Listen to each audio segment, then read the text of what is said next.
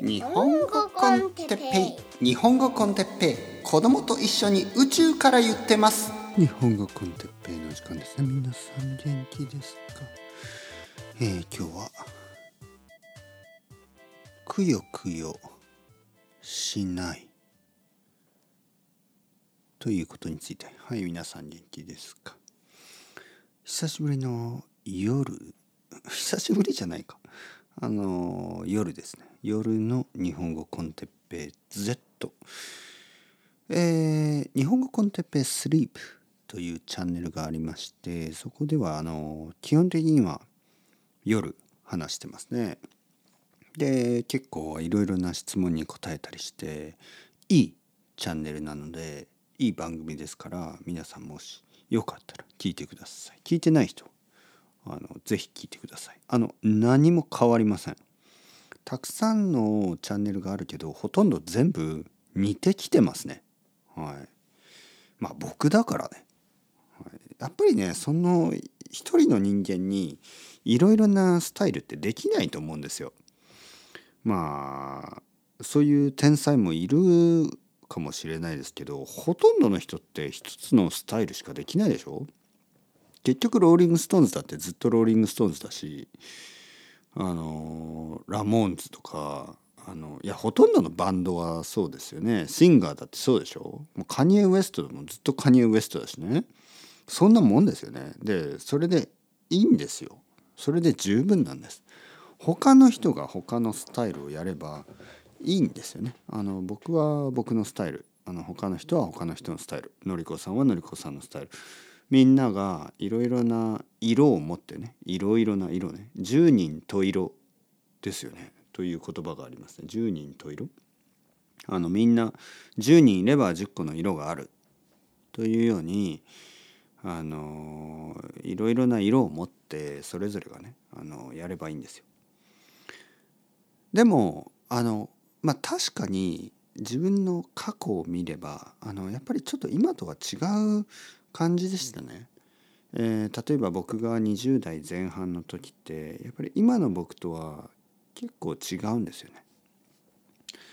だからまあそうですね僕はね今の僕は42歳の僕は僕のルーツは多分ね25歳ぐらいだと思うね。まあ20うん、まあ、2425そうですね24から25ぐらいからの僕はあまり変わってない。もちろんいろいろなところで成長したりいろいろなところでまあいろいろな部分が成長したりいろいろな部分が あの年老いたり、えー、しているかもしれないけど基本的にはその頃からはそんなに変わってないんですね。ただそれ以前ねあの今日のポッドキャストのタイトルみたいにくよくよすることが多かった。でくよくよすることは今はもうないんですよね。全然ない。くよくよするっていうのはどういうことかっていうとなんかああどうしよう。ああでもなこれそうだしああでもな。これはそうだな。ああでもねどうしようみたいな。そういうなんかこうな悩みいや悩むのはいいんですよ。僕だって今でも悩むしでも悩み方のスタイルね。悩み方がえー、どうしよう。例えばもう例えば「えー、どうしよう今日何食べたいかなどうしようえー、寿司えー、でも魚食べたくないし」みたいなそういう考え方ね。えー、どうしよう何食べよう寿司えー、でも魚食べたくないしなこれおかしいでしょだったらなんで先に寿司って言うの？みたいなね。でも若い時ってこういう考え方をしてしまうんですよね。なんかこうなんかこうこうバカバカしいバカバカしいナンセンスな考え方をしているわけですよ。全然そのロジックがないし全然その自分の中にこういわゆる指針みたいなものがない。指針というのはこう基準みたいなものですね。自分の中に基準みたいなものがあまりになくて、えー、優先順位もないしちょっとこうフラフラしているわけですよね。でそういうのが全然ないんです今は。はい。大体あのこれとこれどっちが大事って言ったらこれって言えますからね。はい。例えばお金と時間時間みたいなね あのもう自分の中でのこう価値基準価値基準あの価値観みたいなものがあるんですよね。お金と時間どっちが大事って言って時間っていうのはまあお金が大事じゃないとは言ってないんですけど時間がないとお金作れないしね時間がないとアイデアもないしね。時間がないと何もできないでしょ。だから時間が大事っていうまあ単純なあのことなんですけど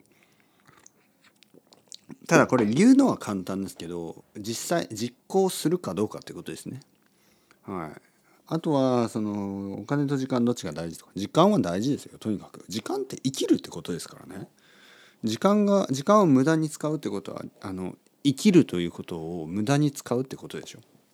少しずつその死ぬってことですからね。時間を無駄に使うっていうのは本当にあの生きないってことと同じですよね。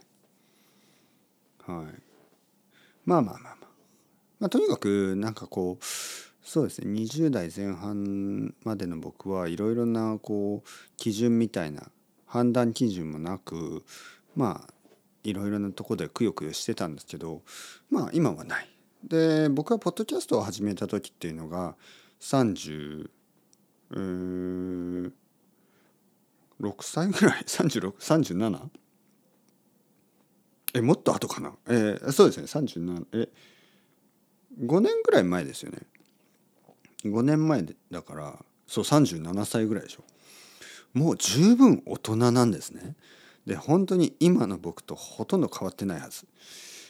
何が変わってない？まあもちろん細かいところは変わってるけどその価値観みたいなものは本当に変わってないんですよ。でこれはあの幸運なことです。すごく幸運なこと。以前話したことがあるかもしれないけどもし僕がね20代の若い時とかにポッドキャストを始めてた場合多分今苦しんでると思いますね。その理由はやっぱり価値観って変わるからその変化自分の変化自分の変化に戸惑うわけですよ。あれこれ僕はなんか言ってることがいつも変わりすぎる。ね、でこれがあのポッドキャストのトピックのためにあえてねこういつも言ってることを変えてるとかじゃなくて本当に自分で自分の考えとかが全くコントロールできてない状態ですよね。少なくとも自分で自分のことが全然分かんないとか自分で自分の気持ち考えを、え、言葉にできないとかあのそういうことになるとやっぱりストレスフラストレーションが大きくなりますよね。だから少なくとも自分で自分のことがある程度ある程度ですよ100%ってことはないけどある程度自分で自分のことがを理解していて自分で自分のその強さや弱さ得意なこと苦手なことをあの自分のいろいろな時の傾向ですよねこういう時に自分はこういう気持ちになるとかそういうのがある程度あの経験として理解されてないと理解できてないと結構こう自分自身がその自分自身に混乱しているっていう状態になってしまうんですね。それがまあ若い時には起こりやすい。えー、年を取ってもずっとそんな人もいます。で正直言ってまあそういう人の話を聞くとちょっとこうまああのインスピレーションにはならないですよね。なんかこう どちらかというと心配するというかどちらかというとちょっと 安心できないというかちょっと緊張するというかだからまあポッドキャストとか YouTube とかをやる人は若い人が多いんですけど見ている人は少し少しこうなんかこう心配する瞬間ってありますよね。あれこの人大丈夫かなっていうね。で少なくともまあ僕はそういう心配をかけなくてもいいのかなと思いますね。多分皆さんは僕にあんまり心配してないでしょ僕を心配してないですよね。お哲平先生は基本的に元気で、まあ、元気がない時もあの理由も分かってるし、まあ、理由がない時も、まあ、何日か寝ればいいと分かってるしまあまあ彼は大丈夫でしょうと思ってくれる思ってくれてるでしょでそれは実はすごく大事であのやっぱりもう少しこう安心してほしいんですよね聞いてる人に安心をね。で僕僕と人生で関わりのある人はあの安心してほしいんですよ。僕は大丈夫です。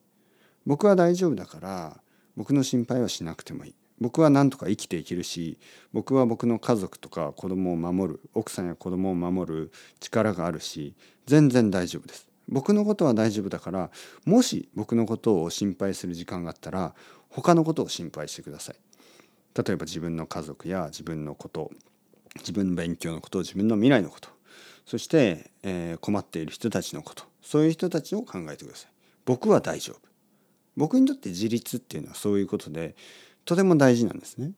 そのそれそれがあの、まあ、25歳ぐらいからあの自分の中ですごく大事なことなんですよ。じゃあそれまでは僕はどんな人間だったかというと全然自立してなかったんですね。まず22歳ぐらいまでの僕はまあ親に依存してました。まあほとんどの人と同じようにね。えー、大学のお金も全て出してもらってその時の家賃とかえー、電気代とか全てお金をもらっていた。お小遣いももらっていた。僕はアルバイトはしてたけどそのアルバイトのお金で CD を買ったりライブコンサート行ったりギター買ったりね、えー、酒を飲んだりもう自由に使ってた。とにかくお金は依存してた。お金だけじゃないんですね。でもお金だけじゃなくて本当に全ての人たちに頼ってた、えー、大学の時もそうです。テストがあれば同級生を頼りえ宿題があれば同級生を頼り前の彼女を頼り。常に人に、えー、人を頼る、ね、依存する。そして誰かに助けてもらう。もうそういう人生でした、えー、大学を卒業した後もそんな感じ、レンタルビデオ屋で働きながらレンテルビデオ屋のビデオを借り無料で借りてね見て。えー、図書館税金も払ってないほとんど払ってないのに図書館でたくさん本を読み、まあ、それ自体はいいんですけどそれだけじゃなく周りの人たちにいつもいつも助けてもらって助けてもらうことしか考えてなかった。助けるなんて考えてなかった。助けてもらうことだけね。僕は常にもらってもらってもらってあげるなんてそんなことは全然考えてない。もう依存している状態ね。もうパラサイト。社会へのパラサイト。人へパラサイトしてるような。もうそういう感じがした。そのまああのもっともっとここで話したくないようなボトムの話もあるんですけどね。たくさん。いろいろなこと。えー、とにかく結構そのまあ語弊のないように言えばね。語弊というのは誤解ということですね。言葉の誤解みたいな。語弊のないように言えば僕の人生の中のまあボトムまで落ちた。ね。まあ落ちることができたと言ってもいい。僕は落ちボトムまで落ちることができた。これは本当にあのどちらかといえば幸運なことだと思う。今考えれば幸運なこと。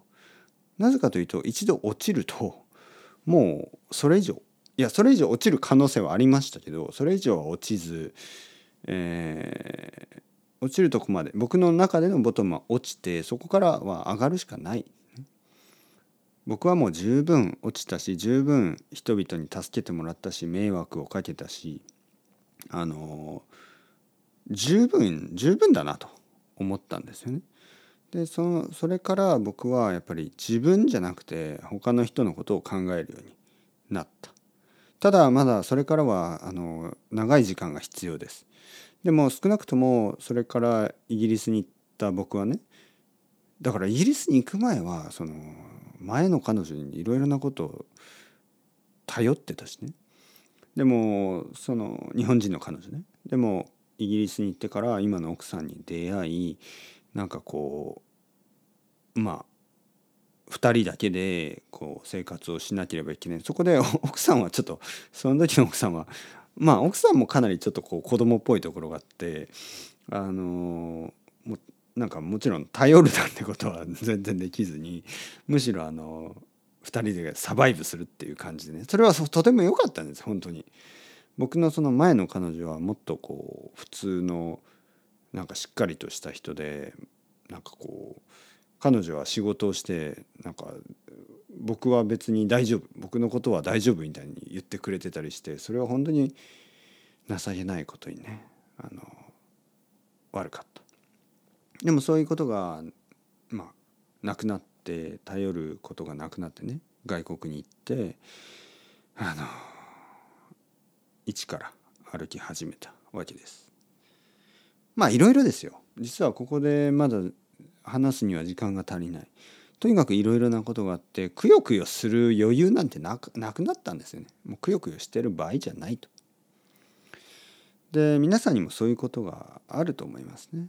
あのいつもいつもあったと思います。そしてこれからもあると思います。いろいろな経験をしてやっぱり強くなっていくんだと思います。ただ強くなる本当に強くなるということは同時に優しくなるということなんですね。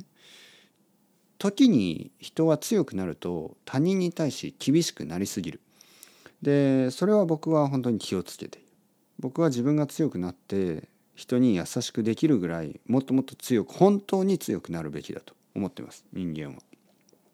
でそういうことに気が付くことができたのはやっぱりそのその後ですね。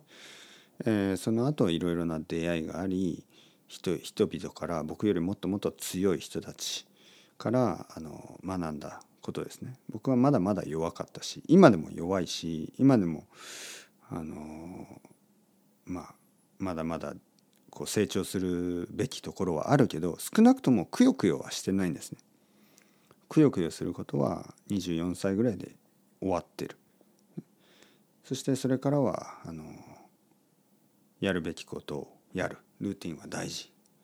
あのどうやって良くなるか、ね、そしてまああの世界にはいろいろな不幸な状況の人たちもいますからそういう人に、えー、そういう人たちにこう厳しくするんじゃなくてやっぱり愛を持って理解しようとまあ理解はなかなか難しいけどね。何の話？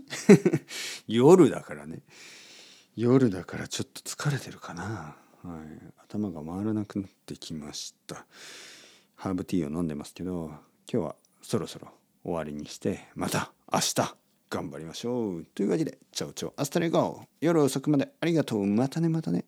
またね。